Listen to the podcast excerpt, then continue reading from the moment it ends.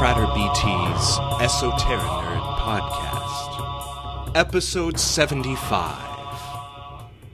Today, Joe Shantz and Matt Morter and I will be interviewing Adam Yasmin.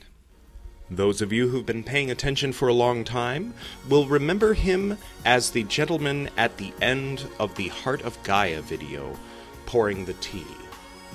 Those of you listening to the whole Pymander remember that from the previous episode. Those of you who don't know what I'm referring to when I say the whole Pymander might be getting curious. Just this week, Adam began live streaming recitals of Hafiz poetry.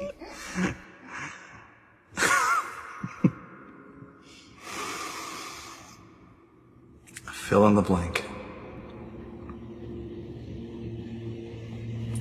That camel your soul rented from the barn, you might as well get on good terms with it, seeing you were out in the wilderness traveling. Sometimes I become my own pulse, enter that world inside. There I have stayed a night, marveling at the firmament. Yes, inside any living thing are stars. All that the eye sees is just practice for perfecting the inner vision. I can't speak any more of poverty of heart or purse, for wherever I now stand, a gold mine appears. How did things change for me? So much for the better. I held God to his word when he said, Seek and you will. You say that last word for me. You must know that famous phrase. Believe it, dear, for it is so very true. We're also celebrating Mercury retrograde today. That will make more sense in a couple of minutes. But for now, let's bring in our co hosts, Joe Shantz and Matt Morter.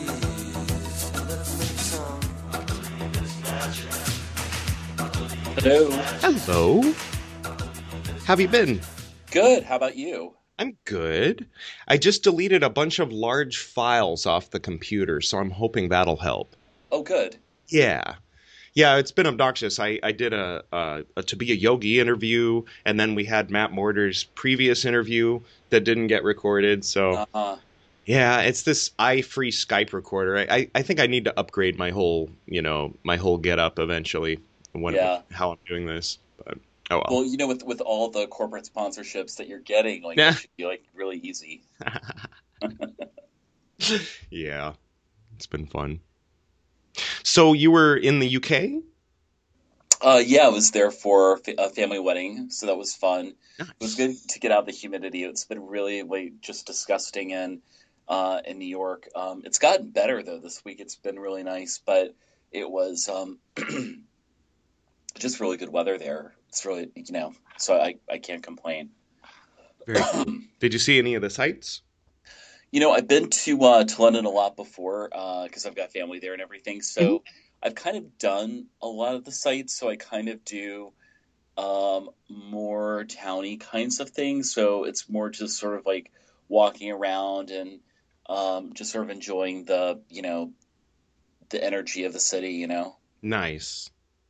Yeah, that's kind of how JD and I roll. Like even when we were in Japan, we didn't you know, we we had our touristy things here and there, but most of what we did was just kind of walk around and look at shops. Yeah, I really want to see Japan. I just Yeah. particularly Tokyo. Just all the I just want to see like all the weird stuff. yeah. And I yeah. know that's not all how they live. I think that that for the you know I was reading a lot about Japan, and I think for the most part they live you know relatively like normal human lives. But um, I do really enjoy the really freaky weird stuff. So Yeah. I want to see that. Yeah, yeah, that's fun. Yeah, it seems like there's at least three Japans. There's um, the Osaka, kind of the old school Japan that used to be the big powerhouse before the Industrial Revolution, and then now they're kind of like keep trying to keep up, but it's a little rough, and there's graffiti, and there's bad neighborhoods and interesting stuff, and um, then there's Kyoto, which you know it's like from from Osaka's point of view, Kyoto is very snobby and looks down their nose at Osaka. And, uh, and then when we were in Kyoto, they were all saying, "Oh, Osaka, oh they're dirty and impolite." And, you know. but Kyoto's just perfect. Everything you know, this is everything is designed. It was like the the capital they built on purpose, as opposed to the one that just happened, you know, in Osaka. And then of course Tokyo, East capital. I, I didn't realize Kyoto and Tokyo are the same two words, just reversed. So there's, uh, but one means capital city and the other means East capital. Oh, okay. Yeah, so that's interesting. So and then Tokyo, Tokyo's just off the off the hook. Yeah, I really want to see like the like the cosplay cafes and stuff like yeah, that. yeah. Harajuku is a lot of fun. Uh, Takeshita Dori, it's kind of funny because it looks like it says "take a shit a Dory," Nice. or it it says "take a shit" or t uh, T A K E A S H I T A or or I might be misspelling it. But it's I, I just couldn't. I was just giggling when I saw it, and everybody was looking at me like, "What's wrong with you?" It's Takeshita Dori. It's famous. And I'm like, oh, "Okay, never mind." Well, yeah. The other thing too, I want to buy like some really offensive T-shirts where you know like you see on like Engrish.com where where people are like little kids are walking around and you know with T-shirts that say "fuck you, eat shit." yeah. Like, you know, because they don't know what it means. They're Yeah. like, Yeah, I guess there's a little bit of like, you know, they've realized that that's funny, so they're doing it on purpose, or even Yeah. even having native English speakers like do it for them. Like, what would be a really funny English sounding way to, you know, say that? So, I think yeah. it's hilarious. So, how have you been? What what have you been, you've been up to? Well, let's see. We just got back from Las Vegas. Uh, Janie graduated from cosmetology school. I know that's awesome. Congrats to her. Yeah. So, so we've been kind of in celebration mode for about the past week. So Oh, that's great. Yeah. Yeah. So she's going to start uh, feeling out for where she, what her next step is going to be. And then, and then I'm going to start really focusing on building up my yoga thing. Cause I've kind of, you know, I mean, I've been putting it on hold and kind of doing my own practice and then pick, dropping her off at school, picking her up and kind of having lunch with her. So I've, you know, that's kind of been my routine. Even, even though I wasn't really working a lot, I was like kind of just facilitating cosmetology school going as smoothly as possible, which was good. She was like the president of the of the uh, cosmetology group that they established and stuff like that. And Oh, cool. yeah, it did really well. I guess uh, going back to school after a few years kind of gives you an edge just because you're not 19, you know. Yeah, yeah, totally. Yeah.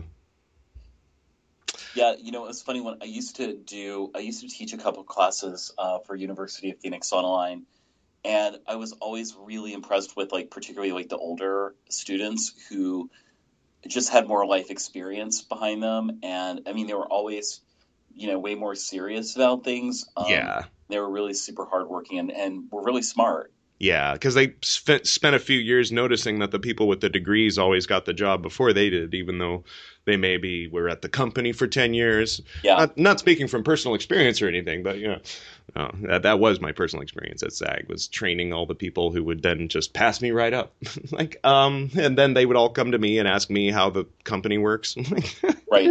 You're the manager, What? you know. So, but anyhow, let's see if uh, Matt Morter is ready to come on in. Hello. Greetings, Frater. Welcome to the Esoteric Nerd Podcast. Well, how are you doing today? Thank you very much for having me. hey Matt, Hey. Hey, Joe. How you doing? Pretty good. Just got off work. Short day. That's good. Nice. Nice. Mhm. How are you guys doing today? Pretty good. Pretty good. I mean, the the weather's been nice, and you know it's really super quiet at work right now, so that's um, that's really helpful. Um, yeah, I mean, most people have really kind of checked it out. It's like everyone's really kind of in this chilled vacation mode, which is great. Yeah. I feel that too. Yeah. Yeah, I like how we got this spanning the whole country thing going on. Particularly during Mercury, Mercury retrograde, it's it's better that people are like chilled out when that happens. So yeah. you, know, you misunderstand someone, just have a beer. It's fine. Yeah, we got, let's see, we're in New York, Oklahoma, and California in this conversation. Oh yeah. Gotta love the digital age. So we briefly, um, now just for the people who are listening, um, uh, Matthew and I had had uh, like a two-hour long conversation about a week ago, and um, it got deleted. So there it is. Oh wait, So what's? Doing is it. that you guys are going to be reading from a script for the, the you know to read Oh, the oh my God! entire two hour conversation. I just, I- it's just occurred to me that, oh my gosh, you remember that guy Adam Yasmin we were talking to? Uh huh. He's the one we had an appointment with today. No way. yeah, that's Mercury retrograde. well, may- maybe we can bring him in and we could all three talk to him. All right, Hey, let's do it. well, I haven't talked to him yet this morning. Um, so let me let me see what I can do here. Uh, oh my gosh, this is silly. that's pretty funny. Yeah, this is going to be kind of a fun like blooper reel episode. I think. Cool tomorrow. I was, I was like, uh, I don't think you guys ever told me we were recording today. Oh yeah. I'm good. yeah, Sorry. I'm sorry, I'm such a nerd. Sorry. no, no, it's all good with me. So you're, Matthew is going to be second co-host on this one. That's awesome. Second co-host. I'm honored. Well, because I think we covered most of the the stuff you wanted to cover before, and it'd be silly to try to have the same conversation again. Yeah, I was Well- thinking about that. I thought we could make it more structured and Yeah. on topic. We kind of went off tangent city last time. You know, Yeah. we- yeah, but we kind of like roll with tangents all the time. Like Yeah. Oh yeah. we get to structure and then it kind of like all falls apart and kind of goes to really fun places. And then I keep keep getting bleeped, so it's all eh. good. You got to see it get the creative chaos going. Okay, let me just get get get him on the line.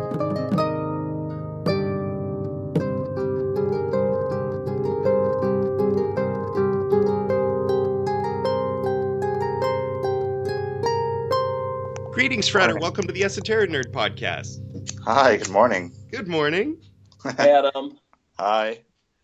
Adam, this is Joe Shantz and Matthew Morter, Hello. Hi, Matt. hello, hello. and they're they're they're my co-hosts for today. Uh, Joe Shantz is the usual co-host, and then due to a, due to a Mercury retrograde issue, I thought that the interview was with Matthew today. Yes, Wow. well, it'll be kind of like a, a weird panel of sorts, but I think it'll be fun. Yeah, We're it's- going with the flow here. Yeah, yeah, it's good stuff. That's all we can do. Now, just uh, just a brief introduction. You and I met about ten years ago when you performed a, a traditional Chinese tea ceremony for SOAR FSM and I. I believe we did.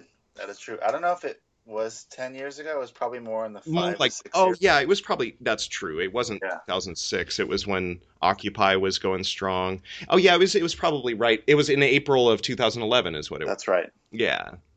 Or no, it Oh, wasn't going man. strong. It was building up. It was about to start going. I remember going to Occupy meetings. Fun stuff. Yeah. So you had learned that at a at a tea house in in San Francisco.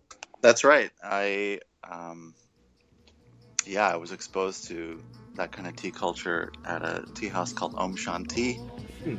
uh, in San Francisco. It existed a couple years back, um, and yeah, it became this this like a like a mecca. And, you know, being being an LA resident, and at the time I was uh, performing uh, percussionist, and I would go up to the Bay Area and perform in different outfits, you know, with different musicians. And I was brought to this tea house um, for a performance, and it just kind of stuck with me. Nice. Yeah. What can you tell us about the tea ceremony? Um, I just find it to be really civilized. Yeah. um, I also find it to be uh, something that is tangibly spiritual um, for someone who's not really religious, right. um, or for someone who, you know, I've kind of always, I guess I've always sort of questioned more than I've been a participant, and that's probably because of how I was raised. Um, How were you raised? I was raised, uh, I guess I can call myself a secular Jew, Okay. Yeah. um, but pretty, I mean, it was everything seemed to be pretty laxed, and um, there really wasn't like a real emphasis on practice, or I guess, uh, what's the word here? really i don't know really like get, get you know really get having that relationship to to i don't know somewhere but you know the, the cross section of like heritage tradition um, you know, family roots, that kind of thing. Yeah. So, um, yeah, basically at the tea house and, and just what turned into a practice really kind of sprouted into a whole lifestyle. Um, that's that's how I it's how I met people. You know, tea became my social lubricant. Yeah. Um, so yeah, the rest is kind of history after that. Do you, Oh. do you think do you kind of think of it as spiritual because of all the sort of the intricate steps involved in the the work, so it becomes more like almost a, a, a like a high magic ritual kind of thing? Uh, yeah. I mean, I could s- we could say it that way. I mean, in a way, it absolutely is magical. I mean, for me, for me, tea does three things. Uh, it connects me to myself, so it's like a grounded practice. Um, it connects me to nature, and it connects me to people. Um, and I don't I don't like practice it in this like very less sort of like regimented like everyday make prostrations, you know, like or chant or that kind of thing. Um, but it's a relationship, you know, and it has sort of high tides and low tides, and um, it's I just really fascinating, you know, just just it as a as a facet of life, or how I'm incorporating it into, you know, so-called modern life. Yeah. So, what is a tea ceremony? Well, this particular tea ceremony, um, actually, you know what? That's a really good question. Let's answer that question first and foremost. what is a tea ceremony? Well, I think it's. I would say that it's deliberately carving out time and space to just do one thing, which is prepare tea in a mindful state and imbibe and doing it in a place that is comfortable and calm and you're not sort of like on a clock or something and um, yeah that's like a really simple way of, of saying that. Okay. the Um, opposite of fast food. right the opposite of fast it's a very yeah it's a very slow food kind of kind of thing and then i realized only funny enough i realized that there is like a quote slow food movement you know that's that is you know comprised of like foodies chefs farmers um Yogis you are into that. yogis Yeah. con- you know a lot of a lot of you know Yeah, aspects It it sounds like it's a bit alchemical in a way. Hmm. oh it really is i i absolutely It's um, probably at the essence and the and the start of alchemy, I would imagine. I mean, because the, the the true uh, what's the word? The Athanor. When they would ask the medieval alchemists, "What is the Athanor?" and they'd describe, you know, a self-sustaining furnace that you know, and they basically they're saying the body. Yeah. Yeah. Right. Well, that's that's actually a really great way of of saying that because um, I have a friend who is like a tea mentor, um, who's based in Taiwan. He's an expat who's based in Taiwan and has a tea center, and he's been there for I think two decades or more. And he, I did a workshop with him like here in LA about maybe three or four years ago, Mhm.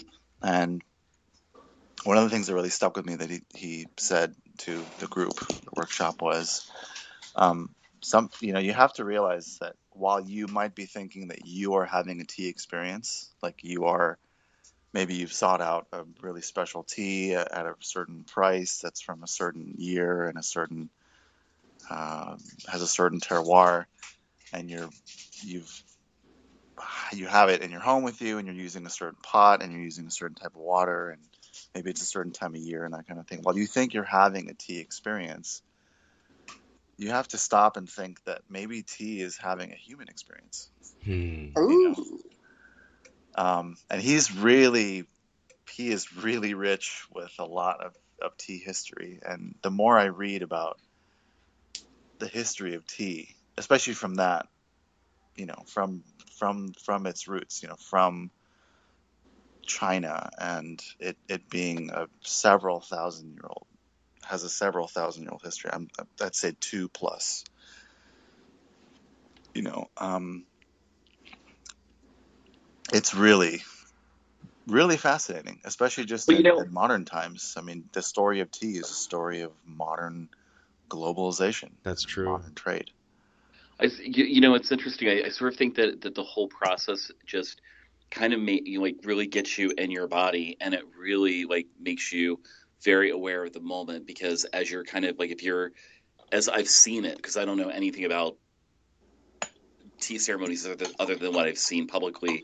Um, you know, it just seems like you really have to be focused on where you are like right now, and even the, the drinking and enjoying of it is just like it's very mindful uh, but that's my impression. What, what do you think? Yeah, it's absolutely. In fact, I hope you don't mind. I'm just to just to kind of stay grounded and and really here. I'm actually just going to be. I hope it's okay that there's like a slight soundtrack here. Yeah, and you're I'm making just tea. going to be. I'm going to be pouring myself while we talk. Nice. Um, yeah, just to keep that going. Hey, you're probably hearing a flick of a lighter every once in a while. Everybody's got their thing. Everybody's got their thing to imbibe.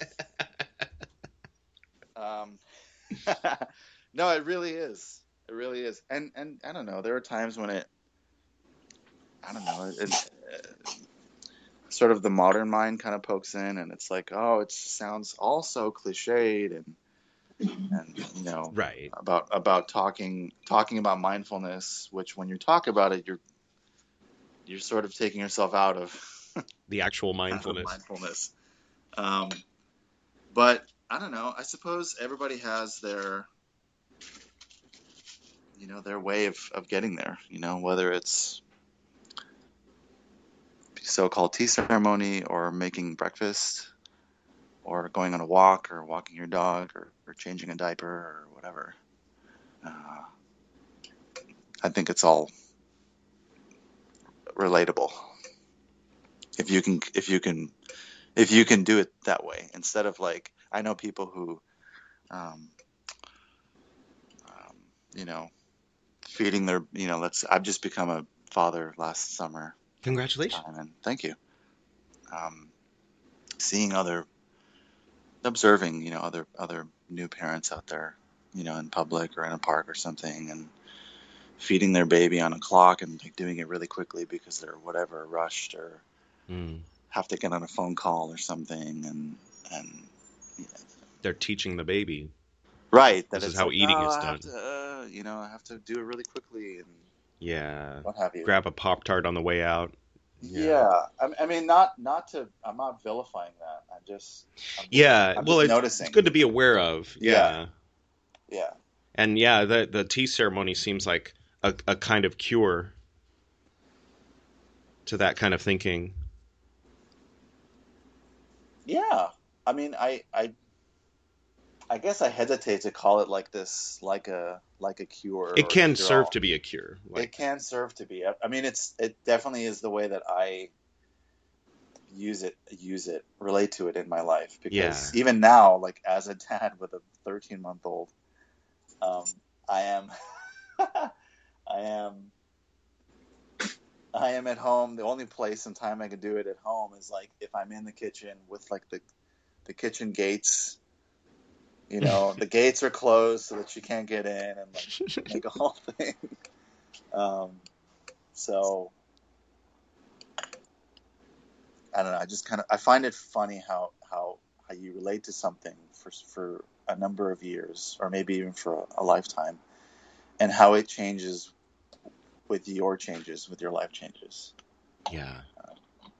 That makes sense. Now, more recently, um, I saw you. Now, what prompted me to to ask you to come on was, for one thing, I discovered that. Well, I, I, I was looking at that old video that I made where you did the tea ceremony at the end, and uh, and I was thinking, oh, I wonder what he's up to lately. I wonder if he's into like, you know, that more so, or if he's into some other things now. And then I saw you as with a tiger face live streaming Hafiz, and I was like, yes, Hafiz. Sufi poetry. I mean, that talk about mindful speech. yeah, That's a a way you can speak and be mindful at the same time, for sure. Yeah, I um, here the funny thing is, um, I just started doing that probably this this week, Mhm. um, because uh, I guess for several. There's always, you know, I can always find like 20 reasons why to justify something, something like that that is really. uh, There's no agenda. There's no strategy. There's no plan. It's just something that it's like that thing where it's like, oh, I'd like to see that. So I guess I'm just I someone's got to do it. So Yeah. do it. You know, people um you know, people live streaming, you know, using whatever Facebook Live or Periscope, you know, for for really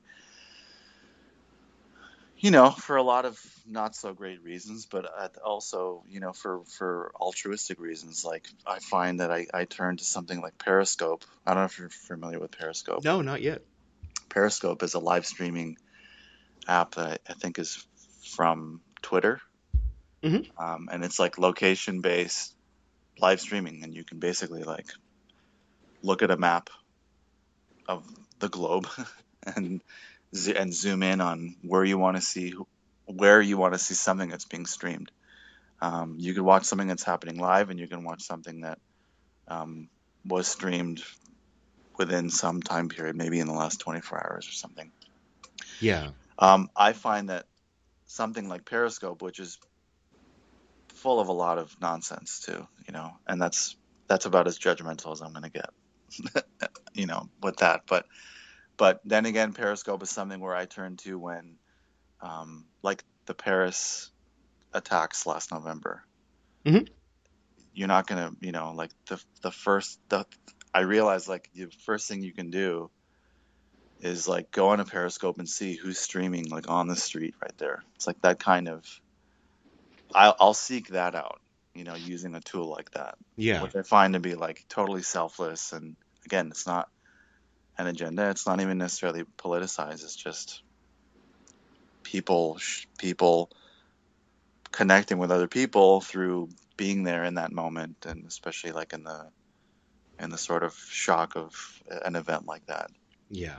Um, Sharing their what they're seeing with their sharing eyes. what they're seeing so that and and you know and and then people whoever's viewing can like type in messages so that the broadcaster can read and maybe answer questions it's an interesting uh, tool and and definitely a concept that's sort of been expanded on you know especially also along with this facebook live Yeah. um, and I, I just started doing it because, and this again brings me back to the tea house. Um, my experience of being at Om Shanti, being again like a visitor from LA, but spending, I could spend hours in this tea house. And, and at the time when it was operating, it was open from I think noon to midnight.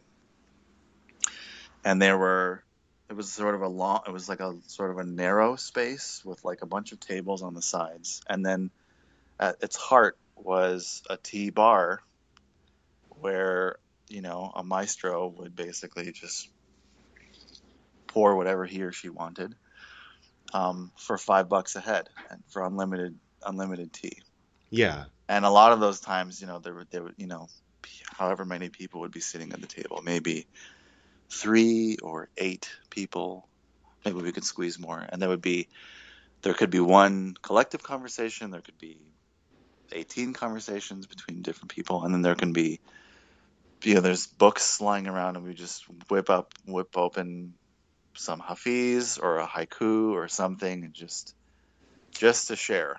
And they also had like you know poetry nights and on like tuesdays and things like that where they'd have a lot of community nights. And it's that it's that exposure to that kind of community engagement whether it's structured like that where there's a nightly event you know a reading or something or that's something on the fly that um, i don't know it's just inspiring and uh, what else can i say about that There's- Well- Oh, sorry. Go- yeah no please I, I feel like i'm ranting at this I was just gonna. I was just gonna ask. Um, Joe and Matthew, are you both familiar with Hafiz? Not at all. I mean, I, I, Not at I all. felt Sufism, but um, you know, and I, I was, I think my next question was just sort of going to be, you know, are you drawn to Sufism, and you know, what, what about it uh, draws you to that, or or Hafiz? Uh, I'm not. I wouldn't say I'm particularly drawn to Sufism. Um, I feel like what draws me to to I, I wouldn't even say a person like Hafiz, but at least just what he put out there. Um, uh, it's hard to say. It's really just the sort of gut feeling of how I I connect to the words of the concepts. I feel like there's a lot of sort of spirals happening um, Here, throughout I, his his poems. There is this sort of it, they get kind of meta. I like how he like throws himself in there yeah, as a third person kind of thing. the great re- religions of the world are like great ships, and the poets are like life rafts, and all the ships are going down. That is good for business, isn't it, Hafiz? Right. it's like one of his poems. Right. Hey, if you don't mind, um, I uh, I pulled up if God invited you to a party. I think that's a good a good kind of example, uh, and it's very short. You mind Okay. if I read it real quick? Please. Okay, so this is Hafiz, and by the way, he lived between 1310 and 1337 in Persia, now Iran. Um, okay, so here it goes. If God invited you to a party and said, Everyone in the ballroom tonight will be my special guest, how would you then treat them when you arrived? Indeed, indeed. And I know there is no one in this world who is not upon his jeweled dance floor.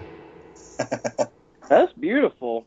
Isn't it? that. Yeah. every- everything I've heard about Sufism, I, it's generally, you know, piques my interest and sounds really positive, but I just haven't really dug deeply into it yet. Yeah.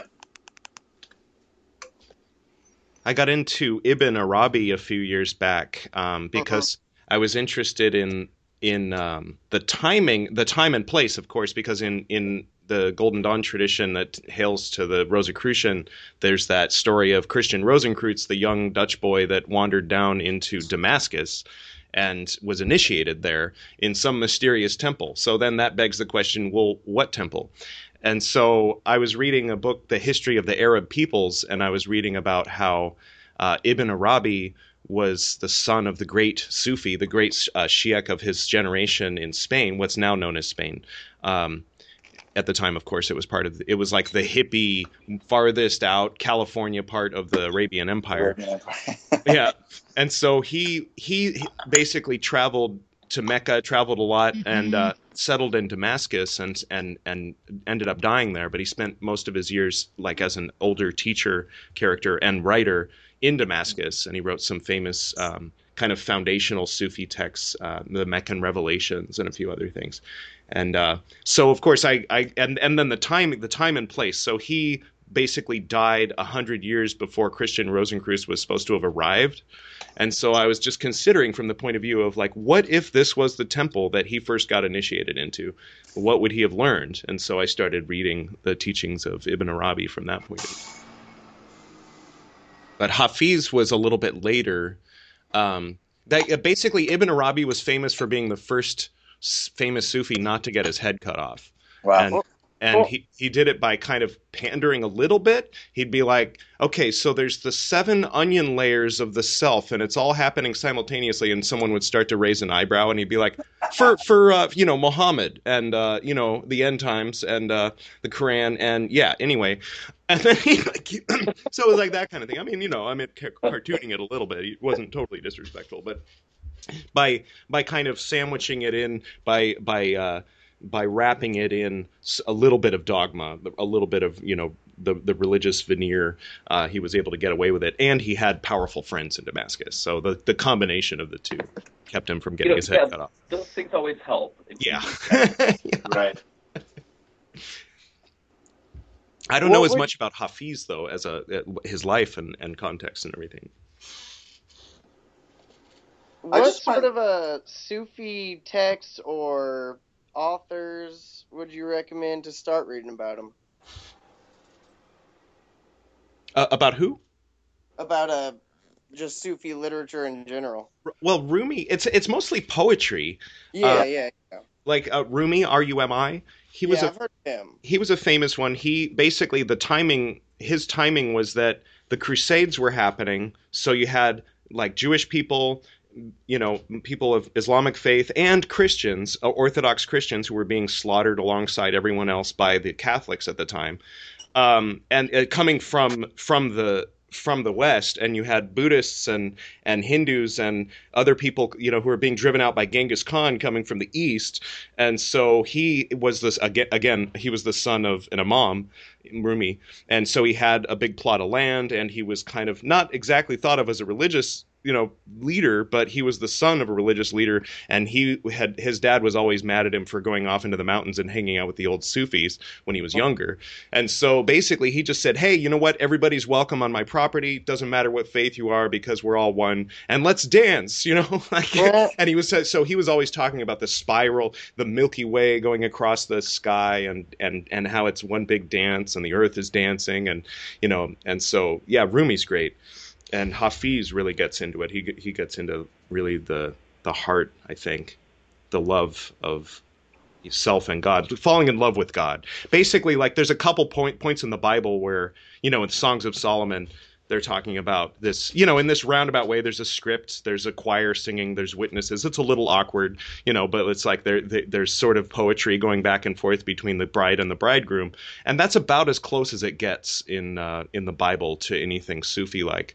But if you take the essence of the Songs of Solomon and then make it a little less Masonic and a little more, you know, uh, Burning Man, than you have Sufism. I think you know, and then I think we put ism on it just as a laziness. We just like to put ism on things, but you know. I, I, I don't know if the Sufis, if we explained what ism meant, would agree that they're an ism. Funny thing, Yeah, things. it's kind of like it, it, this raw. I I mean, in some respects, I mean, there, there's beautiful writings on it, but I think to your point, it's like the, the actual experience of it, from what I've from what I've read, is this more ecstatic, this ecstatic sort of experience that that that is more of the the dance, and you sort of see them, you know, twirling around, you know, the, the whole whirling dervish thing. It's it's really pretty. Yeah. What else besides Hafiz and tea are you into? I'm very curious. Well, uh, I like cats. Nice. Uh, the Egyptian connection. Uh, right. You're got exactly. two awesome cats right here. Nice. Yeah. Yeah, one is a uh, Siamese and the other a Russian blue. Oh, I love Russian. Mm. Oh, and it's a long-haired Russian blue. Oh, how cute. He acts just like a dog. He'll eat like anything. He loves bread. Just weird butter. He loves butter. Yeah. That's fun. And he's Robbie is his name. His name's Robbie. Yeah, like Ravi Shankar. Oh, cool. Oh wow, Robbie. Okay. Wow. Nice. You call him like Guruji and stuff. Like- and I think Zahara, the other cat, Zahara means like a like a fresh wind or something like that in in, Yeah. in Hindi or something like that. Yeah. So the, you remember the the Temple of Visions? I do. Are they still at it? Uh, not in the physical sense. Okay. They- that was Um, such a great gallery. Jimmy was- Jimmy yeah. Bleyer. Yeah, Jimmy and Rodica um, were yeah they were really I would call them trailblazers. Yeah, for sure. Um, Rodica is I mean as far as I know they're both still working as as artists. I just Yeah. don't know if it's cultivating you know that, that community space like the temple. Yeah. Yeah, that was such a great moment. It seemed Yeah. like 2011 was there was so much energy, you know, before they recruited 3,000 cops and drove everyone out like it was, you know, the Golden Dawn in Greece. Yeah. But um, yeah, that kind of was disheartening for everyone it seems and we all just kind of went back to work. Yeah. But for a minute there everybody was on DMT and protesting. It was great. Yeah. Yeah, funny. On how- DMT and protesting at the same time. I know it was a weird combination. I, I don't know that sounds they're. difficult. I'm I don't know how they gonna managed lie. to do that. Yeah, I think. Well, I think it's like, um, you know, I should go protest, but I'm just going to go to work. But I'm going to smoke a little DMT, and then when you come down, you're like, I, my priorities are all fucked. I got to go protest, and draw some psychedelic art while I'm at it. There were people going in, and and and you know, as a citizen, you're supposed to have your your your your allotted audience time before your local congress, you know, before the local uh, uh, government, and people would go in and just do yoga, and just standing at the microphone, just start doing yoga. that was really interesting. Wow. You know, it's it's kind of interesting, you know, looking back on, on that whole thing. It really was kind of a a really cool shakeup of, of sorts. And yeah, it didn't. I think that it didn't evolve um, maybe in ways that the people wanted it to, and you know, there was a lot of distortion that kind of came from it. But I think that it provided enough ripples in the system. Um, and this is just my I'm just bullshitting. Yeah, no. I don't know anything. sure, sure. Um, but I think it just provided enough distortion in the system that that it, it kind of made people listen for for a second and made people kind of like you know look up from from their their world. Just you know, even if it was just for a moment, I think that that's significant. yeah. Yeah. Well, and when Bernie came around, it was all stuff we, we that sounded familiar from Occupy, like th- things that were maybe new concepts to a lot of people in Occupy. Yeah, we're we're getting them out of the house to go, you know, volunteer and and help support Bernie. yeah. The whole Bernie thing is really interesting to me. You know, I'm I think I'm pro- I'm maybe the oldest uh, in in this group.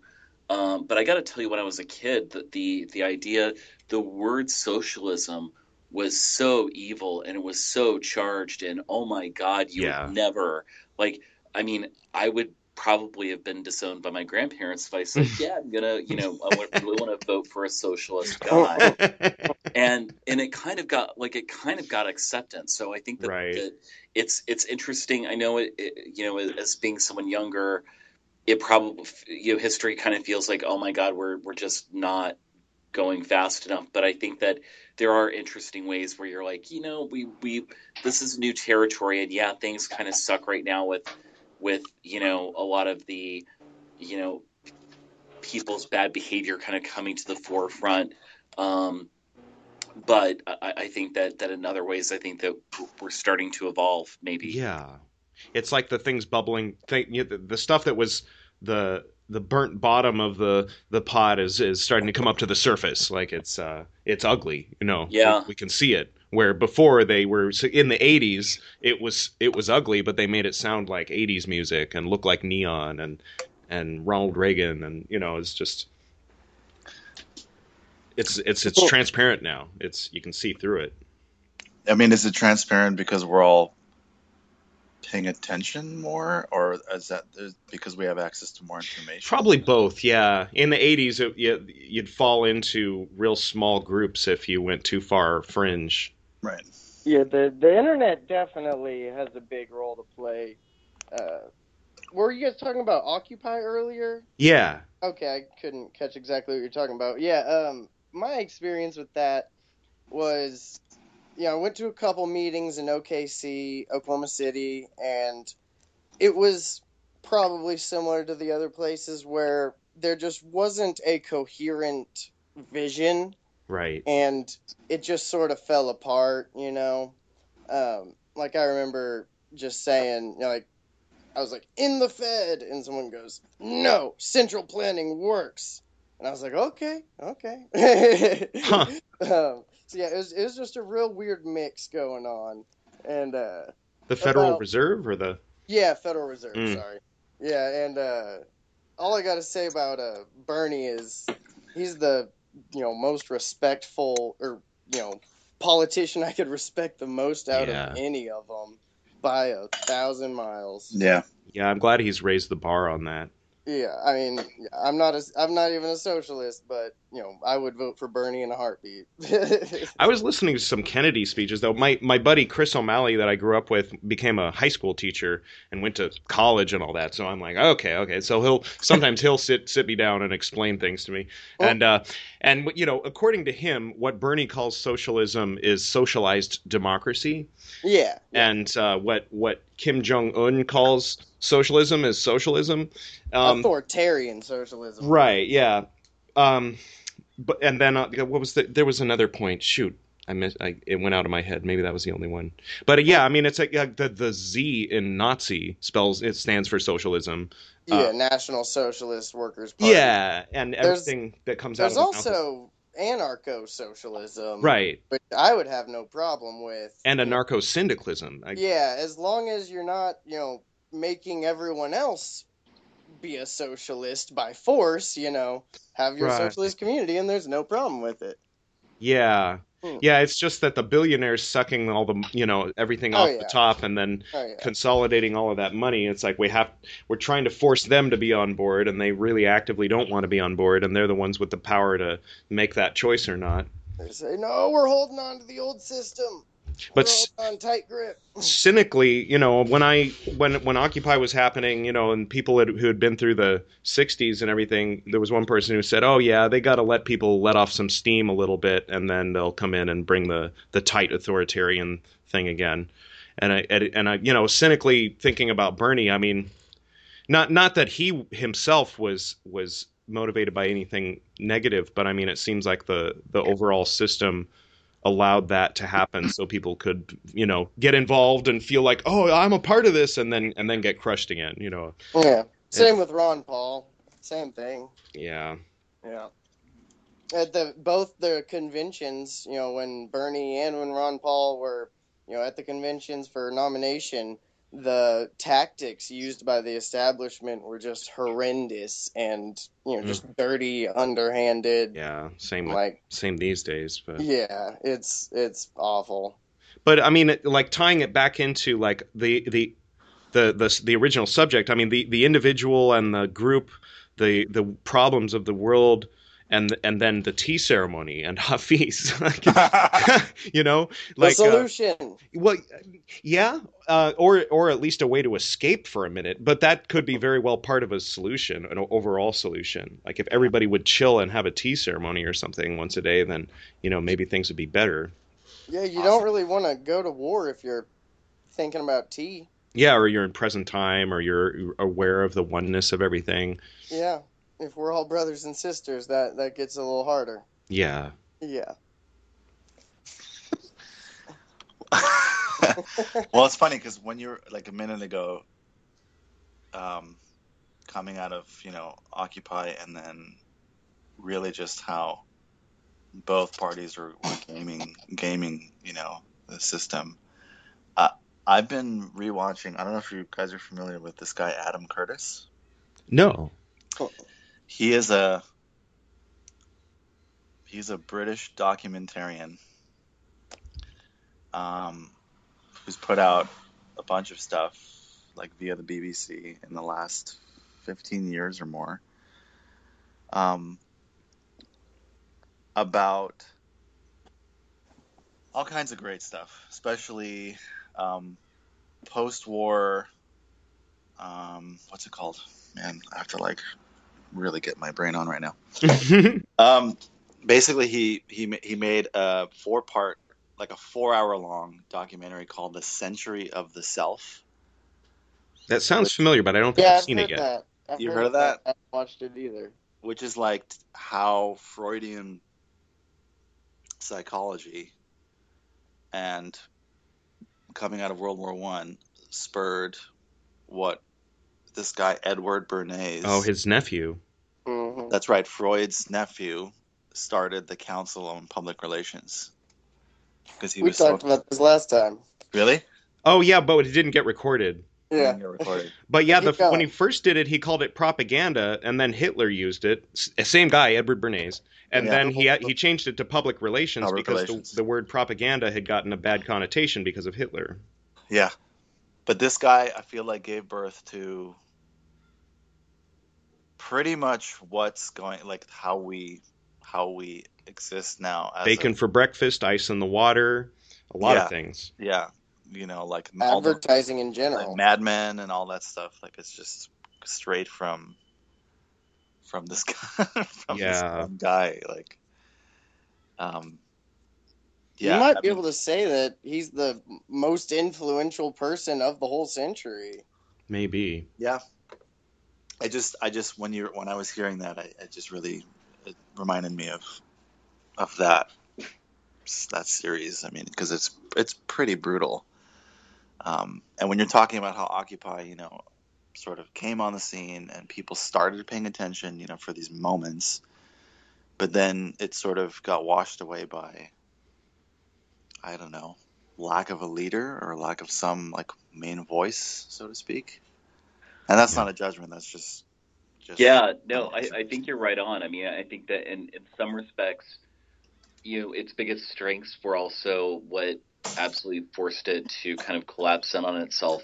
So it was like this really interesting sort of chaos bubble that kind of like kind of came in and and disrupted things. But I remember um, people even wondering, like the, the news media wondered, and Wall Street wondered, and a lot of people wondered, okay, well, is a is a leader going to emerge, and are they going to have demands, and are people kind of behind this? You know, will this be, you know, a specific movement? But I think that you know, in a way, you you couldn't have that. You just, I think, what was needed at that time was that weird, disruptive, chaotic movement to just sort of wake people up. And I think to that end, it kind of served its purpose. Um, it would be nice if we we had a more sustained sort of view on on you know even things like like politics in, in America. But you know, to, in order to work within the system, it it does require a lot more to go on. Um, I don't know. Yeah. Well, that's here's a great segue. segue mm-hmm. back is that that's really, you know, if you if you take the modern perspective, that's that's why I would do these things like pour tea at an event or in public or like read a poem because it, it it's whatever little thing, ru- not necessarily to quote ruffle your feathers, but just to kind of. Sh- You know, like I don't I know. agree. It's funny. People It's like to stop delicate being things up. So angry and drink fucking tea and center themselves. Yeah. Damn yeah, it. yeah. Yeah, something off the norm, off to the side, something to shake people up and say this isn't normal, but it's not threatening either. That's right. It's very I mean, positive. The funny, the funny thing is, the only place right now, and this is, I mean, we can probably do a study on this if we had the money and time, but the only place that that tea ceremony is actually really sustaining and thriving is is the festival circuit. Hmm. Burning Man, Really? um, Lightning, and like these sort of West Coast festivals. Um, this is where like the sort of tea, the reality, the reality of, of tea ceremony in, in, a, in a communal sense is actually really thriving. Even in a place like Burning Man, where it's the environment is entirely like non non conducive for any any anything uh, especially something as delicate as tea or as teaware. Um, they have like, as far as I know, and I'm clearly not there right now, um, like something like 13 camps that are just hosting a a safe space, you know. And again, like maybe maybe maybe from this this contextual standpoint, um, um, it's something that is is thriving, you know, in a place like Burning Man, where we're so, you know, we are stoking free expression, you know, and, and Right. all kinds of modes of self-expression, and and the ability, uh, you know, whatever, a place to to voyage. Um, there are there are also a bunch of lily pads and safe spaces to ground out, drink something, or whatever quote, have something nourishing, and maybe like connect with a make, make a friend and that kind of thing. Like it's these like safe zones, or like drug free zones, as they would probably call it. Hmm. Yeah. How cool. Well, it's a big, you know, one step at a time, and we're each. Yeah, it's it's. I make the mistake often of thinking thinking I need to fix the whole world, and and it gets to really be a heavy weight, and then I Well, yeah, I, you, you I actually give up. should. You know. Um, well, you should, and and Ed, like we're waiting for you, and you know, you're falling behind. Well, that's act- that's also how I my journey of, of becoming a parent. I mean, even just to go back like years, like maybe in the last five years, not as I was quote planning to be a parent, but just as you as you even try and begin to wrap your head around the concept before you even know it and feel it and taste it and touch it. It's it's it's there was this like kind of light switch moment where this this thought of like, yeah, we need to like change the world or the world needs to be better before we bring people into it. Like that's that is that is a pretty that's a pretty dire Motivator. um, motivator. But instead, it literally just this quick inversion of no, that's ridiculous. We need to bring better people to the world, yeah, and that's how they'll change it. that was the beginning. That was well, it's not even They'll like help. yeah, yeah, it, it'll help. Like it's not it's not even so much about changing or saving. You know, like I kind of I, I like the whole George Carlin approach to the whole thing. where, Like what was that? the whole George Carlin. I don't know if you've watched this, Mhm. Or if Oh, you yeah. watched or heard. I, I remember his uh, this the the opening uh, Saturday Night Live where he brought a lot of concepts to uh, to to millions that hadn't really been openly discussed before. Football represents something we are. We are Europe Junior. We play the Europe game. What was the Europe game? Let's take their land away from them. Football is a ground acquisition game. You knock the crap out of 11 guys and take their land away from them. Of course, we only do it 10 yards at a time. That's the way we did it with the Indians, little by little. First down in Ohio, Midwest to go. He was definitely the Bill Hicks of his generation. yeah and even and even you know before he you know before he left he he, he just has this He was- bit yeah. on saving the world and, and Yeah. we need to save the planet and that kind of thing The planet will be here for a long, long, long time after we're gone, and it will heal itself. It will cleanse itself, because that's what it does. It's a self correcting system. The air and the water will recover, the earth will be renewed, and if it's true that plastic is not degradable, well, the planet will simply incorporate plastic into a new paradigm the earth plus plastic. The earth doesn't share our prejudice towards plastic. Plastic came out of the earth. The earth probably sees plastic as just another one of its children. Could be the only reason the earth allowed us to be spawned from it in the first place. It wanted plastic for itself. Didn't know how to make it. Needed us. Could be the answer to our age old philosophical question why are we here? Plastic. Assholes. it's, it's just refreshing you know Yeah, uh, George Carlin is wonderful. He has so many good good bits. Um, but I was gonna say on the lines of you know what do we need to do to help the world and you know how to bring better people into the world. One theory I've heard that I really like is uh, peaceful parenting.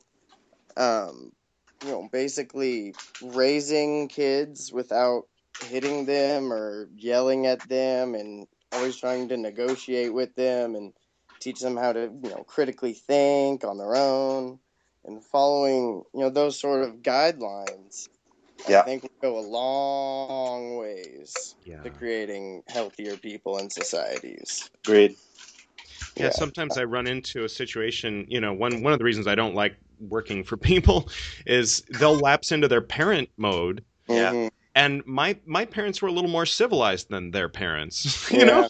yeah So you're coming at me with this father figure that I'm unf- you know, I mean I'm familiar with from cartoons, but Yeah. you know, like I, how am I going to deal with it in you? I mean, so yeah, the way we relate to our kids is how they're going to relate to people they consider to be under them.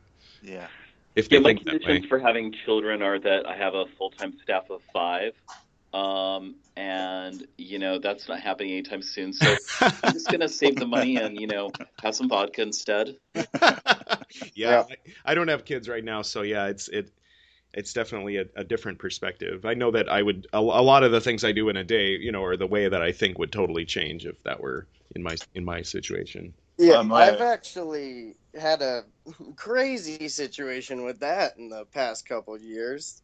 Um, How so? I have a I have a five year old son, All right. Mhm. and uh, he's you know he's awesome, and I found out about him about two years ago. Oh my god! He was three years old. Yeah, didn't even know I had a kid. Suddenly you have a three. Wow. Yeah, and Wow. uh, so I had to go through all the you know legal process and paperwork and you know do a paternity test and everything like that. But he looks exactly like me, Aw. especially now as he's gotten a little bit bigger. That's So Um, he's in your life now, or I mean, are you guys? I imagine Yeah. separated from the mother. Um, yeah, yeah, I'm not with the mother, but I was gonna say she married a guy who's in the army and he got stationed in Germany, Mhm. and uh, so my son and her live in Germany Okay. now. I got to know him for about nine months bef- since I like really after I like took the paternity test and till he left. So I saw him a lot then and got to know him. And uh, he's actually back in town right now for Oh, like cool. another week longer so been like a week or two. And uh yeah it's it's been a journey and it's it's really been you know life changing and opened my eyes to so many new things. And pro- that's probably one of the reasons why i've started reading about these esoteric subjects because i just wanted to you know learn how to be more mindful about Mm. things and how to you know control your emotions and various things like that Yeah. Great tools. oh yeah Yeah, I realized the other day I want to I want to be I want to be Cap- I want to be Spock, not Captain Kirk. That I'm too Captain Kirk and not enough Spock. Nice. I don't know. I, yeah, I always feel like there's plenty of Kirk. yeah, exactly, right? And that was the 60s, so like, you Yeah. know, nobody puts him in the captain seat anymore. Hopefully. Right. We'll we'll see in November, I guess. Jesus. Yeah. I feel like we're all like kind of, well, I don't know. I guess that's sort of a sweeping statement, but it's funny to think that in two months, um, just two months away, yeah, we don't know what's going to happen. that's true. It's true. oh man Well, I, I know for myself, I'm going to you know get, get a wormhole back to the, all, the the universe that doesn't have these possibilities because it's ridiculous. I come through like some random wormhole. I'm in this place. It's bizarre. I need to go home. Yeah. it was like there was some comedian Patton Oswalt. that was pointing out we're in the alternate universe. We're in the wacko universe where 9/11 happened and then Bush became president, you know, and learned And now it's 2006, and I feel like we're still in that same parallel universe, but now it's become a wacky universe where it's kind of fun, where it's like, on our planet, Arnold Schwarzenegger runs California, torture is legal, and spinach is poison.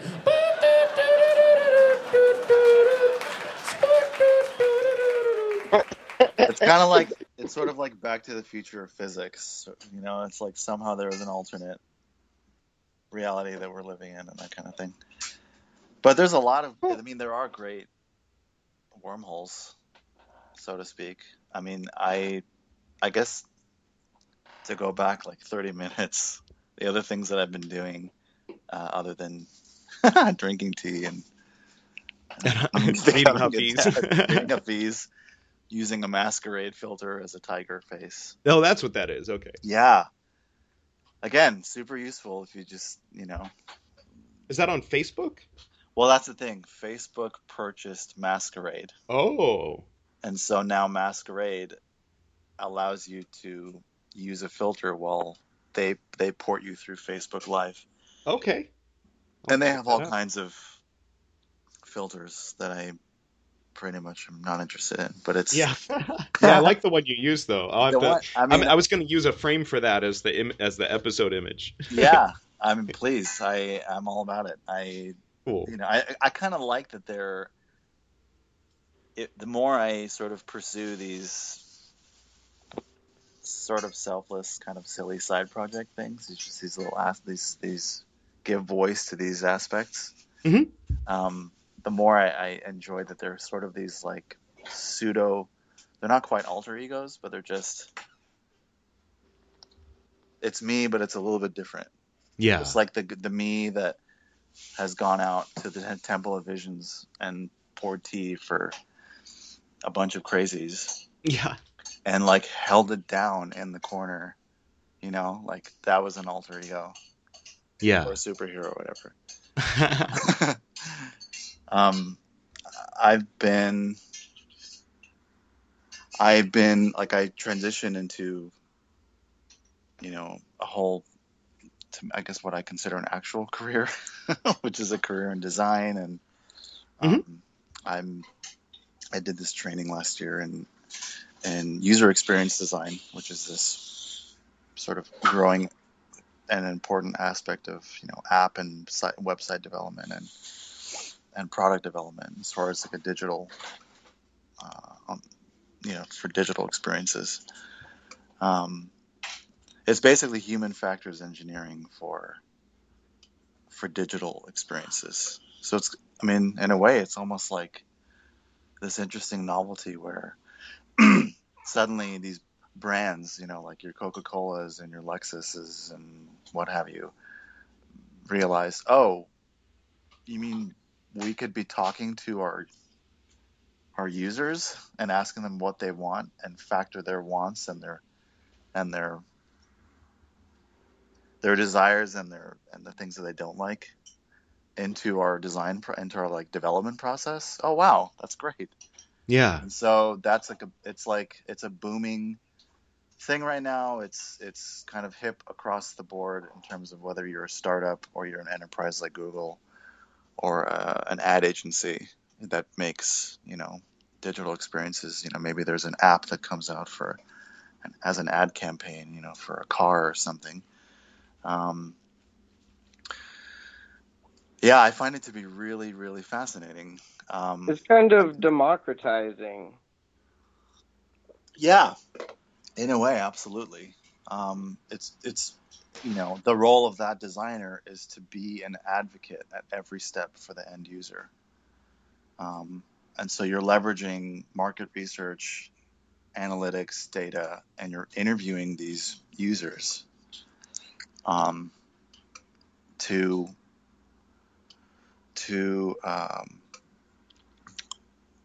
for you know through the design process you know to to design solutions to you know creative problems Nice. so it's again it's like i found this thing that's like pretty egoless Yeah. you know because it's not like oh my idea is here's how you should do it. Right. Here's what you're gonna love. Yeah. yeah it's it's no it has nothing to do with i'm not i don't i'm i'm i'm an idea person as another as another alter ego but as as far as this role goes it's it's refreshing that it's really just it's using it's basically scaling this like somewhat like a scientific method type process to come up with solutions to problems Nice. within that industry. Um, Uh, I have a well, uh, I guess concept you guys might find interesting. I'd like to run by you, see what you think about it. Sure. Um, it's about in- intellectual property and Mm. whether intellectual property can be called such truly, whether it can be whether ideas can be owned. Yeah, Well, legally, of course they can, yeah, I but mean, but um, ethically yeah, or but uh, morally. like yeah, just from the philosophical sense, you know, um, you know, like we own property because it's finite and it's you know uh, non-reproducible. Like you can't duplicate matter, you Yeah. know, without reducing the first one. Um, but ideas and concepts, right. A sentence. Yeah. you know, another person having it doesn't diminish your having it. Everyone can have it as much as they would like, and it doesn't take anything away from anyone. And But at a certain point, it's a movie that cost a billion dollars to make, and all the actors want to get paid, and they get annoyed when people are sharing it without paying for it. And that's Yeah. kind of that. That's really the issue. Is that's when when intellectual uh, property or intellectual copyright starts to turn into theft. But yeah, there's there's definitely an annoying aspect to it. Um, what's his name? Aaron Swartz and a few others uh, put together the. Uh, all the, all, I, I I don't know all the names for all the there's like all the different levels of copyright where you can say okay this is copywritten except that you can use it with permission as long as you know this and that or you know this is copywritten except you can use parts of it w- without permission you know and Yeah. and so there's like rings of intellectual copyright now yeah, and then patents a whole different deal. Yeah. Right. Yeah. Yeah, you well, you know, it's it's an interesting idea that uh, about ideas and sort of learning and how how do ideas actually get transferred and how how do ideas come up. There was a study, Yeah. um, and I'll have to I'll have to email it to you, Edward, for um you know for the you know when you post this. Mhm. There, but they um there was a study done where they they basically taught monkeys how to uh, on one island uh, and I think it was in the Caribbean. I could be wrong. It could be more the more in the Pacific. Uh, they taught this group of monkeys on this one island um, that like a particular method of using a tool, which they then kind of picked up and, and and used because it made sort of eating this particular fruit way more efficient. Um, and then, interestingly enough, 50 miles away, where obviously a monkey can't sort of teleport as far as we know, um, they noticed that very quickly the monkeys on that other island started using that tool where they had Yeah. before. So Mhm.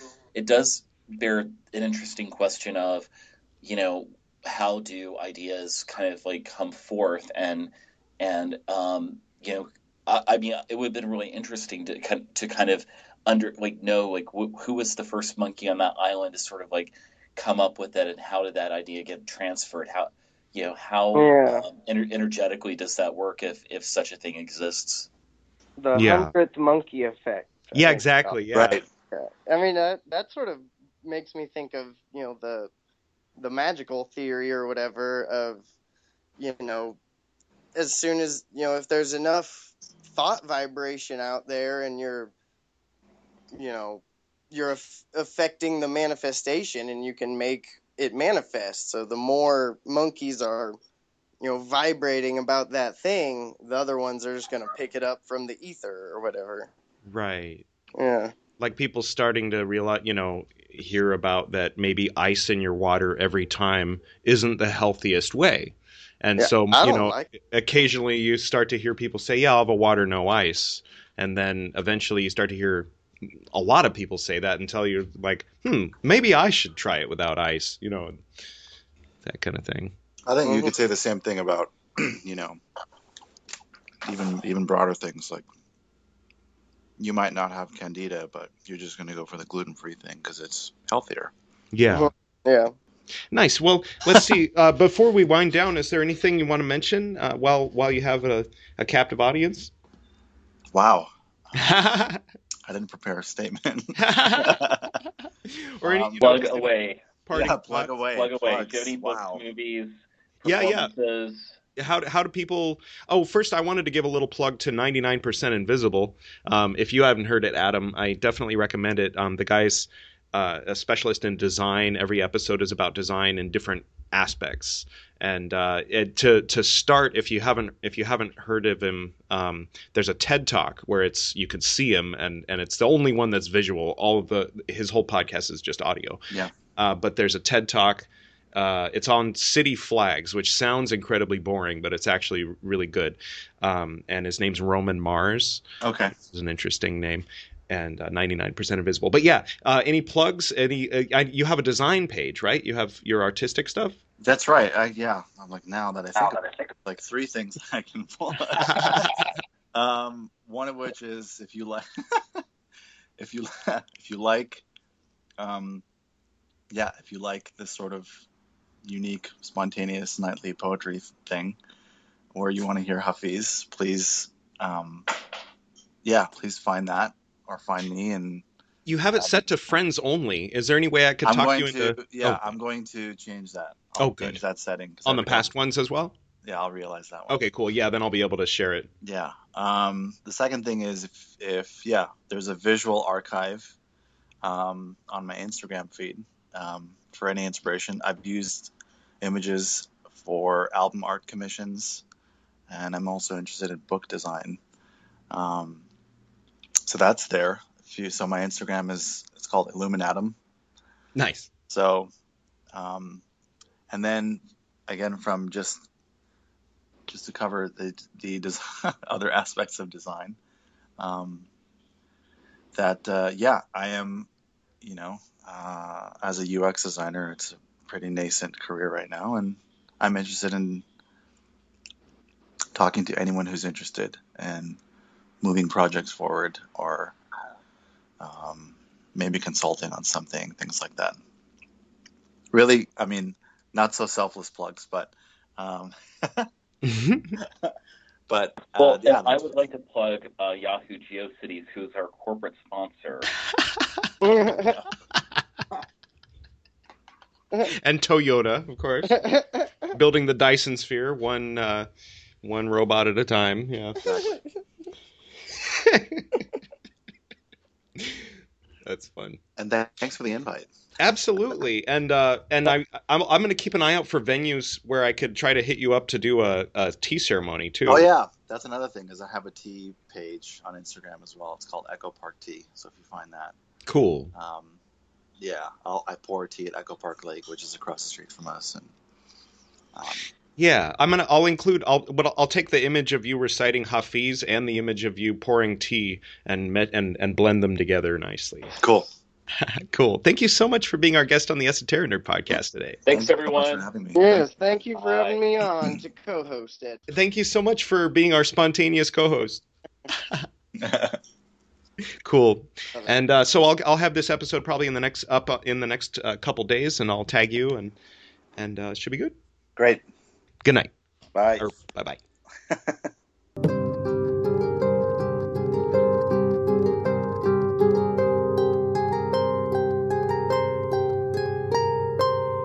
Thank you, Adam, for being our guest on the Esoteric Nerd podcast tonight. Thank you, Matt Morter, for being our spontaneous co host. Thank you, Joe Shantz, for being our regular co host.